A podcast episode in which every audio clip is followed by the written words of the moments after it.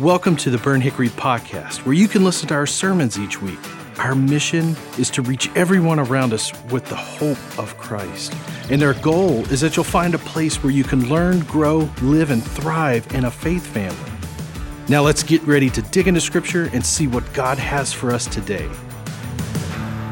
Um, hey, look, we're in a series here. We're continuing today um, on the parables of Jesus. And what we're doing is we're walking into these parables, a couple of them, not all of them, where Jesus steps into people's lives in these moments in their life and he tells this earthly story that has a heavenly meaning that meets people right where they are. He speaks about things that they know or that they do, jobs that they have, or lifestyles that they carry, and he puts into it a heavenly point, like a principle or something that invites them to turn to know who he is. They've been incredible to look at. one point that we've made in every parable that we've looked at is that God's message or Jesus' message is an incredible message, but the question is, is our heart prepared to receive it? Is it a place in our lives to where it can sink in, or does it just bounce off of us and go away? You see, the problem is never in the message from God,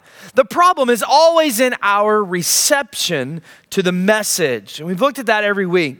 Well, this morning we're going to we're going to continue that, and we're walking into another parable this morning. If you've got a copy of Scripture, I want you to go ahead be finding with me Luke chapter 15. Luke chapter 15. Now, if you've been here over the last weeks, you're like Matt, we're not in Matthew this week. No, we're jumping over to Luke this week. We did five, six weeks over in Matthew. We're going to come over to this parable in Luke chapter 15.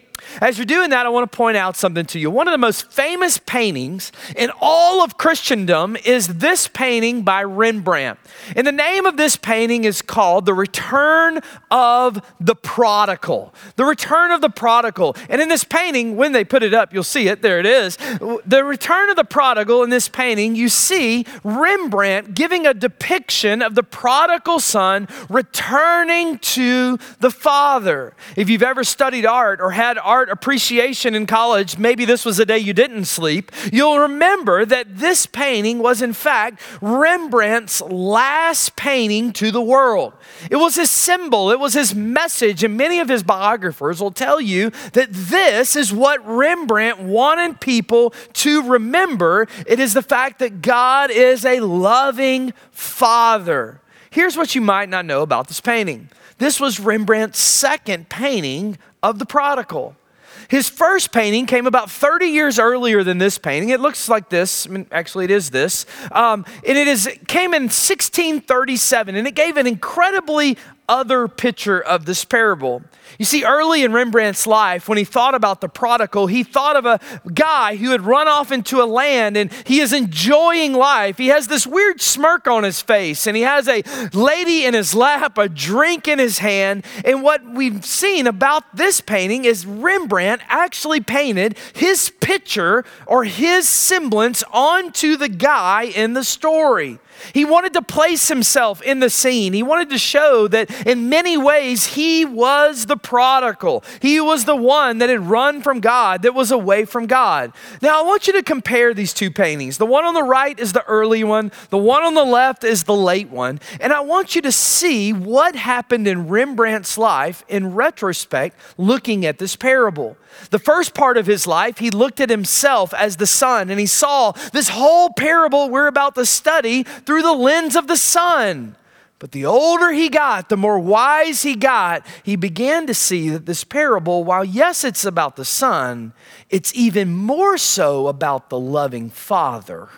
And it's about the love and the grace and the compassion and the mercy that the father had. You see, the early painting, the focus was on the Son. The late painting, catch it right here, the focus is on the Father, and there's no face in the picture except for that of the Father.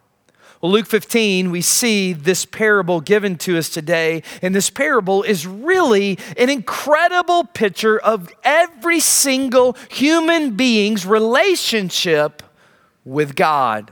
Before we jump into Luke 15, we're going to start in verse 11 in just a second. Let me just introduce you to the characters in the story. First, we have the younger son. It's the one that we call the prodigal a lot of times. He's the one that a lot of the focus gets put onto in this picture. Second, we have the older son, right? He doesn't get a lot of press, and I can know why he doesn't get a lot because most pastors, quite frankly, just run out of time and they don't have time to talk about him on the backside of his message. Good news for you guys, we got an hour and a half, and we're going to make it this morning to that story. You see, when you take the younger son and the older son and you put them together, it's really a picture of all of humanity for us. And we're going to see that in the story. The third person in the story is the father the Father. And I want to challenge you this morning that anytime you hear the Father or see the Father, I just want you to replace it with our Heavenly Father. I want you to see it through the lens of this is our merciful Father. Along with the characters in the scene, there's also a couple of things that we kind of get wrong in this parable a lot of times. First off, a lot of times we will assign the key role in this parable to the younger son. But I want to challenge you this morning, like Rembrandt found out, I want you to assign the key role to the Father. In fact, 12 times in 20 verses, you will see that the Father is mentioned. Also, we get wrong in the story that a lot of us see the word prodigal and we don't know what it really means. We think that prodigal means that you're off somewhere, you're gone somewhere, you're running somewhere, or you're a runaway where in fact the prodigal is just an old English word that really just means reckless or it just means wasteful.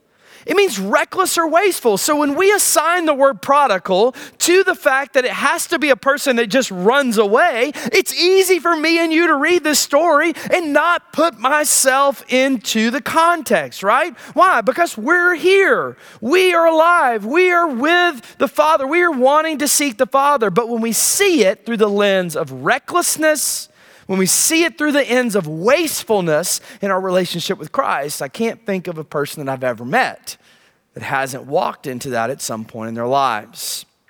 In fact, I want you to see today, quite frankly, that the really, when you see the bigger point of this whole story, you can realize that this story is about the extravagant grace that God wants to give you. David Jeremiah said it like this He says, as extravagant as is the younger son's spending, the extravagance of the father's love is even more.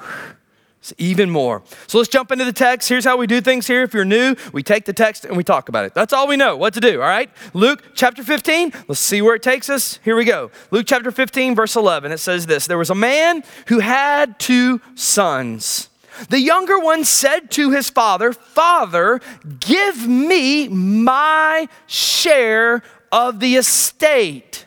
Now, Jesus starts off this parable a little bit different as he does in some of the other parables. Jesus starts this parable off and he shows us exactly what sin does in our life. In fact, he gives us two incredibly common elements of sin in most of our lives. Number one, I want you to write them down. Number one, sin carries with it, number one, a desire for independence. A desire for independence. Look at the son, right? He doesn't want to be under the house of the Father. He doesn't want to be in the rule of the Father. He doesn't want to be in the guidance or the protection of the Father. And quite frankly, the Son shows us exactly what sin looks like. Have you ever noticed the word sin? It is spelled S I N. The middle letter in the word sin describes it better than any other definition I've ever seen, and it's the letter I. It's the letter I, right? Because what does sin say? Sin says, I want what I want. I want my desires. I want my stuff. I want my change. I want to be noticed. I want to be ruling. I want my glory. I know what's best. And sin says, if you don't see that, I will take my toys and go somewhere else. That's what the story is showing us through the lens of the Son. But not only does sin have a desire for independence, we also see that sin, number two, has a desire for instant gratification. Instant gratification. Notice the son. What happens to the son? The son, one morning, wakes up and decides, I want my inheritance now. Now, look, I know how this would have gone down in my household, but it doesn't in this one. You see, the son wakes up one morning and says, I don't want to wait on my inheritance. I want what I want, and I want it now. Isn't that a commercial that's going on right now? You see, oftentimes people, or oftentimes the reason people get mixed into sin so quickly is that they, quite frankly, they just don't trust God's timing. They don't trust God moving in their life. And they say things like, I want that and I want it now. And God, if you don't come behind me and do this right now, I will step out and do what I want to do. In fact, the writer of Hebrews, eh, he says that the major reason in a lot of people's life that they forfeit eternity is because of this point right here. They want what they want and they want it now and they don't care about the eternalness of who they are. The writer of Hebrews uses the story of Esau and his brother Jacob. And, and in the story, Esau is a hunter. He's out hunting, he's doing what he's called to do. And he comes in from hunting after a long trip and he's starving, literally starving to death. And his little conniving little brother Jacob comes in with a bowl of porridge, right? Some Campbell soup in his hand and said, Hey, if you'll sell me your birthright as the firstborn, I'll give you some of this stew. And the Bible says in Hebrews 12, 16, it shows us that he, Esau, makes the worst trade of all history. He, reti- he trades in his retirement and eternity for basically nothing more than a bowl of Campbell's. But look at Hebrews 12, 16. It says this. It says, See that no one is sexually immoral or is godless like Esau. Watch what it says about him for who, for a single meal, sold his inheritance rights as the older son. Now, that brings back some memories for some people in the room right there. Afterwards, as you know, when he wanted to inherit the blessing, he was rejected. You see, Esau does what so many of us have fallen short and done in our lives, right? He trades or sacrifices the eternal for the temporal. He sacrifices the knowing that I'm with the Father and the Father's with me and I'm under His protection for the I want it and I want it now. Can I say college for a lot of people? Amen. Later years of high school? Amen. But what this passage is showing us is that really and truly that giving away the eternal for the temporal never works out for us. In fact, it never really satisfies us. It never really gives us what we think that is there or the satisfaction that is inside of us. So what do we see in the text? We see that the father is just an obstacle for the son to get what he wants and to get it now. So really what does he want? He wants the dad gone. He wants him gone out of his life. It's not that he hates the dad, the dad just stands for something that is in the way for what he wants. Keep going in the story, the rest of verse 12. The younger one said to his father, Father, give me my share of the estate. So he, dis- so he divided the property between them. He divided the property. He took the property, what was going to be the younger son's one day, he gifted to the younger son. Now, we're going to see some things about the merciful Father, starting off with this. Number one, the merciful Father loves you, catch this, when you break his heart. Do you realize that?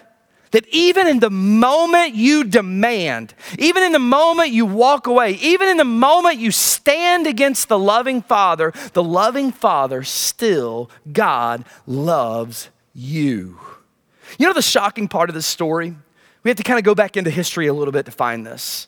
The Jews that were hearing Jesus tell this story, which, which is who he was talking to in this whole chapter 15, the Jews that were hearing us, the shocking part of it is this, is that they were incredibly upset when Jesus told this story because the father was not responding how a good Jewish father would have responded, and quite frankly, probably how your father would have responded, right?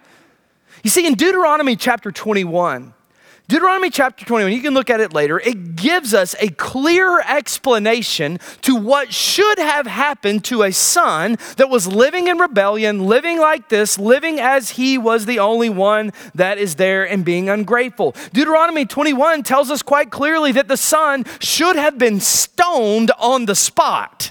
Stoned on the spot. Now, you want to bring your kids into alignment? Let's go back to Deuteronomy chapter 21, right? Let's go back to the Old Testament law for a little bit, right? The, the son had in this moment, the father had every right to stone the son. In fact, in a lot of cases, the father wouldn't stone him literally, but the community and the father would have had a ceremony in which the Jewish Jews still do today called a kazazah, right? Isn't that a fun word? It was called a kazazah, and it literally meant the community would get together of elders. They would look at the rebellious and the ungrateful son, and they would declare that son dead to the father and dead to the community, and they would never have anything anything to do with that son again. That's what he should have done. That's what the law said he should have done. But watch what our Father and this Father in heaven does. He doesn't do that, he lets the son go.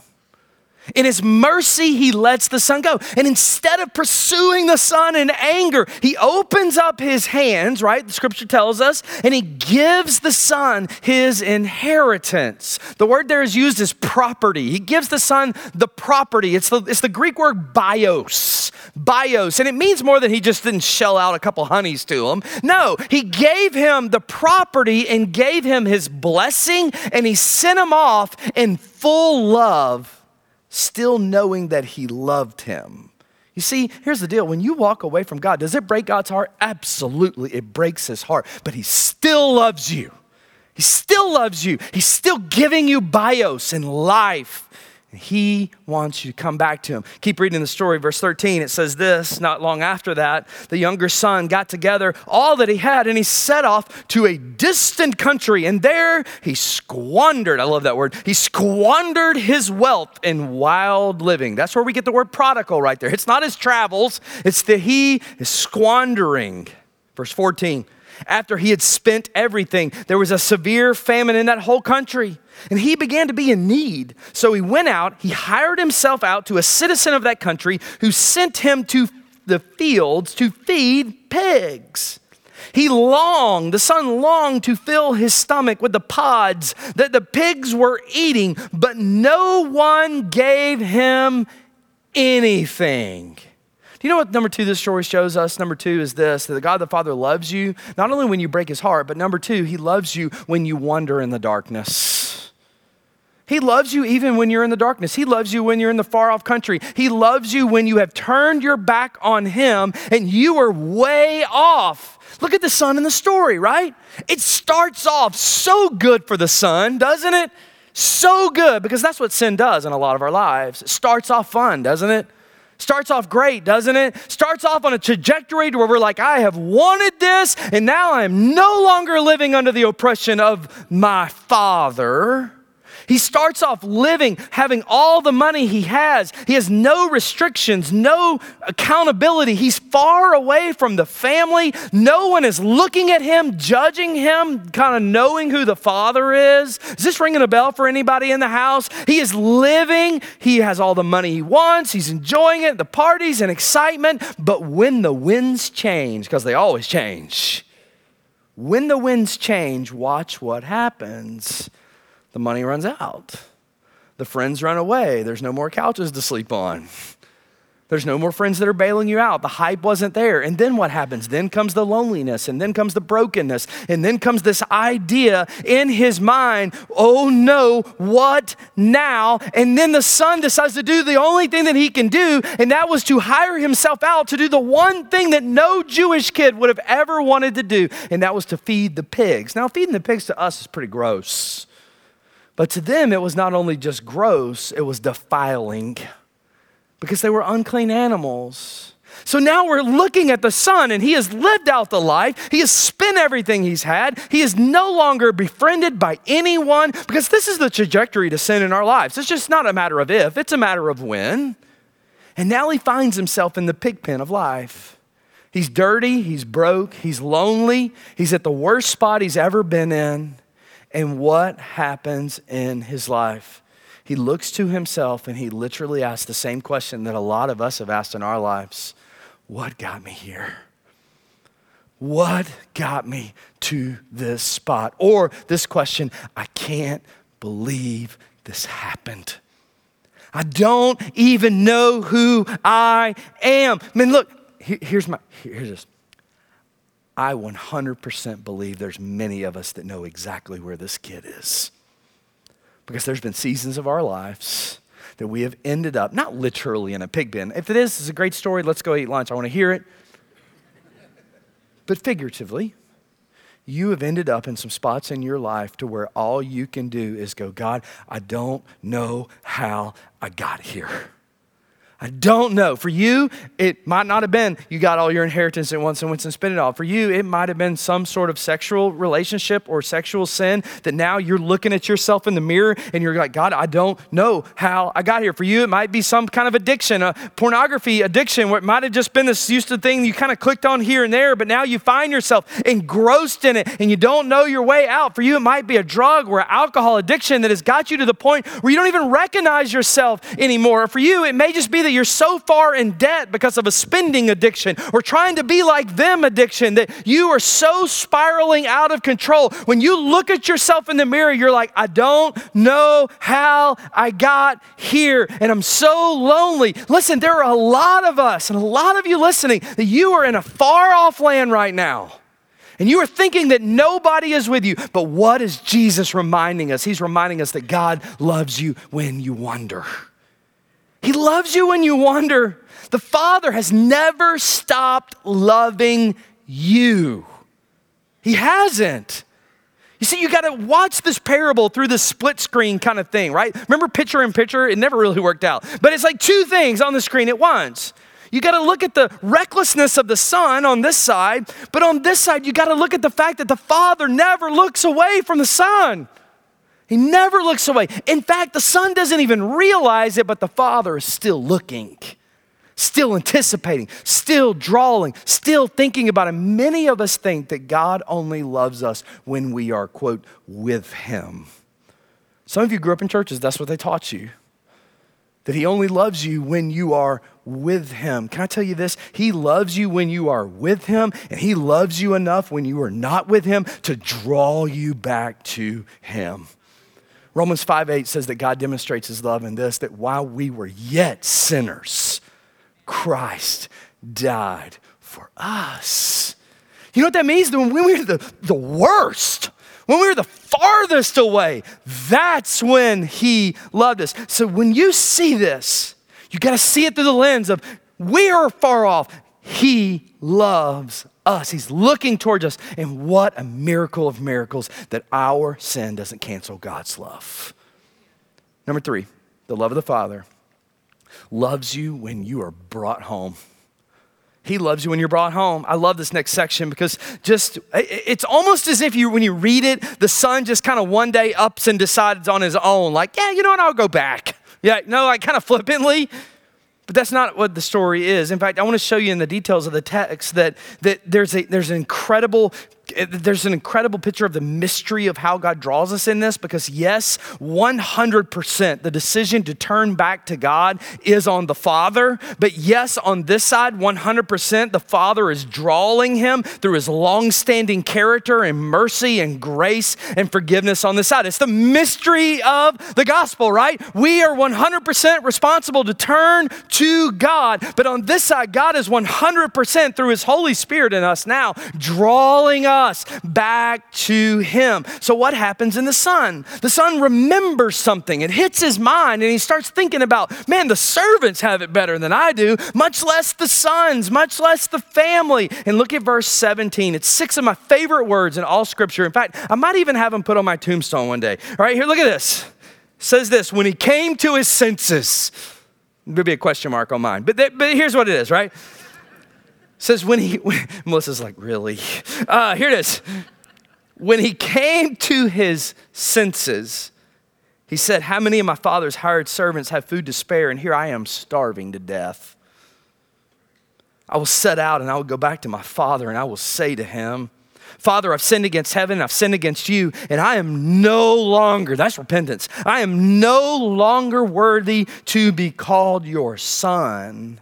Make me like one of your hired servants. So he got up and he went to his father. So, what did we just see? Yes, the decision to turn was on the son, but who is the one that's in control of the circumstances of our lives? God is. In God's sovereignty, God is working to draw us back to Him, to bring us back to Him, like a loving father bringing his kids back to Him. And what does God do? He puts things in our path, He warns us, He wakes us up, like we talked about last week, right? He puts warnings in us all throughout life to help us see things. He puts difficulties. Do you know that God puts difficulties in your path so that you will turn back to Him before you are wounded? Wounded so much you don't even know which end is up. Some of you, if you look back at your life, because hindsight's 2020, isn't it? You can recount these moments in your life to where you think, man, I almost died. Or I thought I was about to die. Well, I mean, you, you can recall things like, man, I don't know if you know this, but the best thing that ever happened to me was getting caught.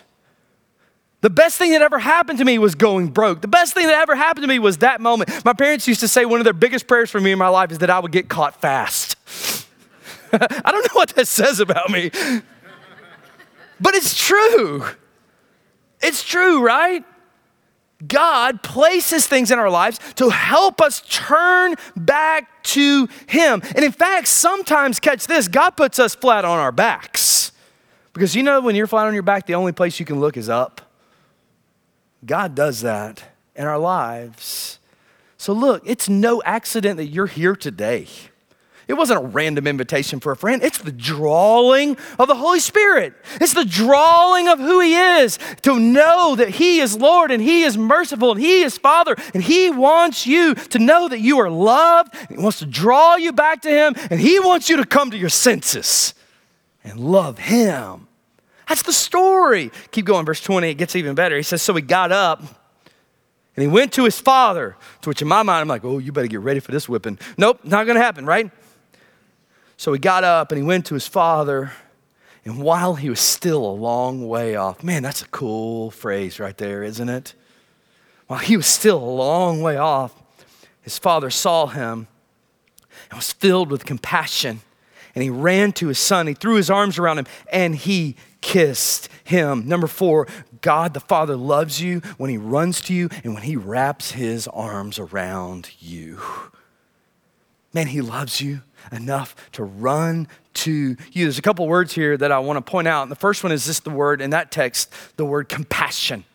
The word compassion is the Greek word splagma. All right, it's one of my favorite Greek words. You know why? Because it's an onomatopoeia, kind of like splash. It sounds like what it is. The word compassion here, the word splagma, it's almost like you're like, yeah. It's almost like you're yakking, right? I know that's kind of gross, but that's what the word is. It literally means from the bowels, right? It's almost like a gag reflex. And what this, what the point of this, this word is showing us is that when the Father sees the Son turn, it is a gag reflex. It is from within him and is what is known to him, and it happens without him even thinking in the fact that he loves the Son that much. You know what this says about God the Father? It says that he doesn't calculate his love to you. It's his first reaction. I guarantee you one thing. You put your finger down your throat right now, there's one thing that's about to happen to you. It's built into you.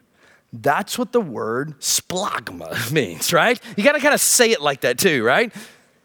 It's a gut reaction to the Father. No one loves you like this. So, God's love to the Son and to us, his compassionate love, is a reflex love.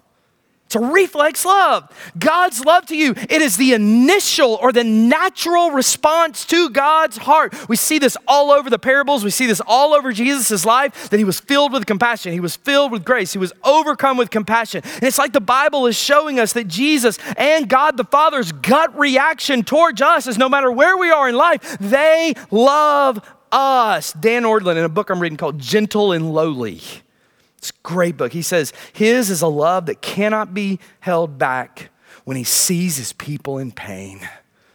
He can't be held back. But Matt, doesn't God have wrath? Absolutely, God has wrath. But his first response is always compassion. Always compassion. The second word is run. Just want to point out it's compassion, splagma, and there's the word run. Don't know the Greek. We don't need it. It's the word run, all right? There's nothing to it. L- listen, in this time, if you've hung out in church, you've heard this before, but in this time, it was undignified for a male, adult male or female, to run.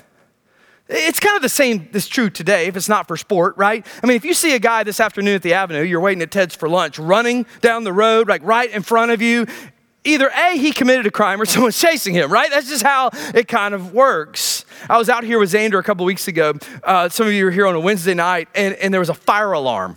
Uh, I mean, and it was right at the end, middle school. I mean, it was like somebody kicked an ant bed of middle schoolers, and they were everywhere. I mean, they were running all over this joint. And I mean, these middle schoolers, they were just running. It was like, phew, and phew, phew. Nobody was chasing them, nobody was even with them. And I was like, Xander, do you remember the point in your life where you just quit running places? And he was like, No, man, I don't think I ever did that. Uh, but, but it's true, right? It, it, it's adult people don't run.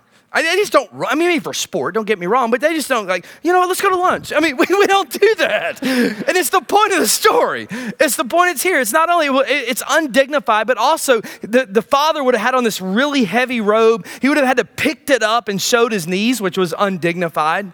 I mean, it was undignified. So, what it's showing us is that the Father seems oblivious to all these things. He is so overwhelmed with compassion. He doesn't care about the social norms, he doesn't care what people are thinking. He is running to his Son. His heart is fully engrossed to it. I've told this before. I, I, remember I was at a Braves game, Braves playoff game, and we clinched the game. You know what that means? Like walk off ninth inning. And all of a sudden, the dude that was beside me, he was a big old dude. Uh, I don't know the dude, but he was taking up part of my chair too. You know those people. Um, and, and so we were together. He had a really good nine innings. Let's just say that. And I don't know how much he spent, but he should be on the Budweiser train. All right. And he was right beside me and we clinched this game. And all of a sudden, I don't know what happened in my life and in his life at this moment, but we locked eyes. We were going crazy. And all of a sudden, we embraced, I'm not talking about like Christian side hug. We embraced each other and we are jumping up and down, celebrating with each other. And it thought, I am hugging a grown, sweaty man right now. I don't know what is happening. That's what this word run is for the Father. That's what it is for the Father. He is so engrossed that it is a gut reaction, it is a unnatural reaction. He loves us. Keep going to the story, man. I shouldn't have said it. Here we go. Verse 20. He ran to his son threw his arms around him. He kissed him. The son said to his father, Father, I've sinned against heaven. I've sinned against you, and I'm no longer worthy to be called your son. Pause there just for a second. Do you notice the poor kid didn't get to finish his speech? All right, he had prepared it. He didn't get to finish it. Verse 20. I Thought that was a great point. You didn't. That's cool. All right, here it is. Verse 20. But the father said to his servants, Quick, bring out the best robe, put it on him Put a ring on his finger and sandals on his feet. Bring out the fatted calf and kill it. Let's have a feast and celebrate. For this son of mine was dead and is alive again. He was lost and he is found. So they began to celebrate. You know what this says about the love of the Father? The love, God the Father loves you when he gives you gifts of grace and makes you new. And he loves you when he gifts you with grace. He loves you when He gives you gifts and makes you new. The Father does what in the story? Does He give this kid a little talking to? Does He bring him in and break out the belt or go get you a switch? No, none of that, right? What does he do? He gifts him with three things in the story that are incredible. First, what does he do? He gives him a robe. Not just a robe, he gives him the robe, it says, right? The robe would have belonged to the father. It would have been the he would have been the honorable father in the robe. It would have been the best robe. Do you know what that says about it? That now the father's given the son his own garment so the son would be honored among the guests. Secondly, he gives him a ring. Not just any ring, it would have been the family signet ring, meaning that the son is back. He is now not a slave, but he is a son now. And he can operate as a son and live as a son and do business as a son. And then, third, he puts sandals on his feet. Do you know that during this time, only free people wore shoes? Slaves weren't allowed to wear shoes, and especially weren't allowed to wear shoes in the house only sons were. In other words, God the Father doesn't only withhold the punishment that the kid deserves, what does He do? He gifts him and He gifts us with gifts of grace. Do you realize that's the same thing the Father does to us? He doesn't give us what we deserve. He gives us gifts of grace. The most beautiful word in the English language is the word grace. Separates Christianity from all other religions. And God the Father not only holds it, He showers us with grace. So when we're looking at the story, where's the punishment, right? There has to be punishment. God is a just God. Who consumes the punishment in this story? The Father does, right? He'd already given him all the land. Now he's giving him a party out of his side of the monies. Who consumes our punishment? Jesus does. You're seeing the gospel in the story now. You're seeing the gospel in the fact that Jesus took our sin and our shame. He took our punishment that we deserved. He lived the life that I was supposed to live, died the death that I deserved to die. And now I am able to be reinstated as a son and a daughter of His. Do you realize that at the cross of Jesus, He took my garments of sin and He put a righteous white robe on me that has been washed clean? Do you realize at the cross, he took my hand and he put a ring on it to give me authority as his son or as my daughter? He put sandals on my feet, and now I can live out of the position as a free person. And now, listen, church, we can come boldly before the Father God. Why? Because Second Corinthians 5:21, God made him who had no sin to become sin so that I may become the righteousness of God. It's the gospel in the story. And realize here, if the, God, if the, if the cross wouldn't have happened, this would have just been a great story. But because the cross happened, we're seeing the Son, we're seeing the true grace giver, we're seeing ourselves in the story, and we're realizing that God gives us gifts extravagantly. Extravagantly. There's two more things in the story that I want to show you really quickly. These are the ones that always get left off. Number six, God the Father loves you when you're too proud to receive His grace.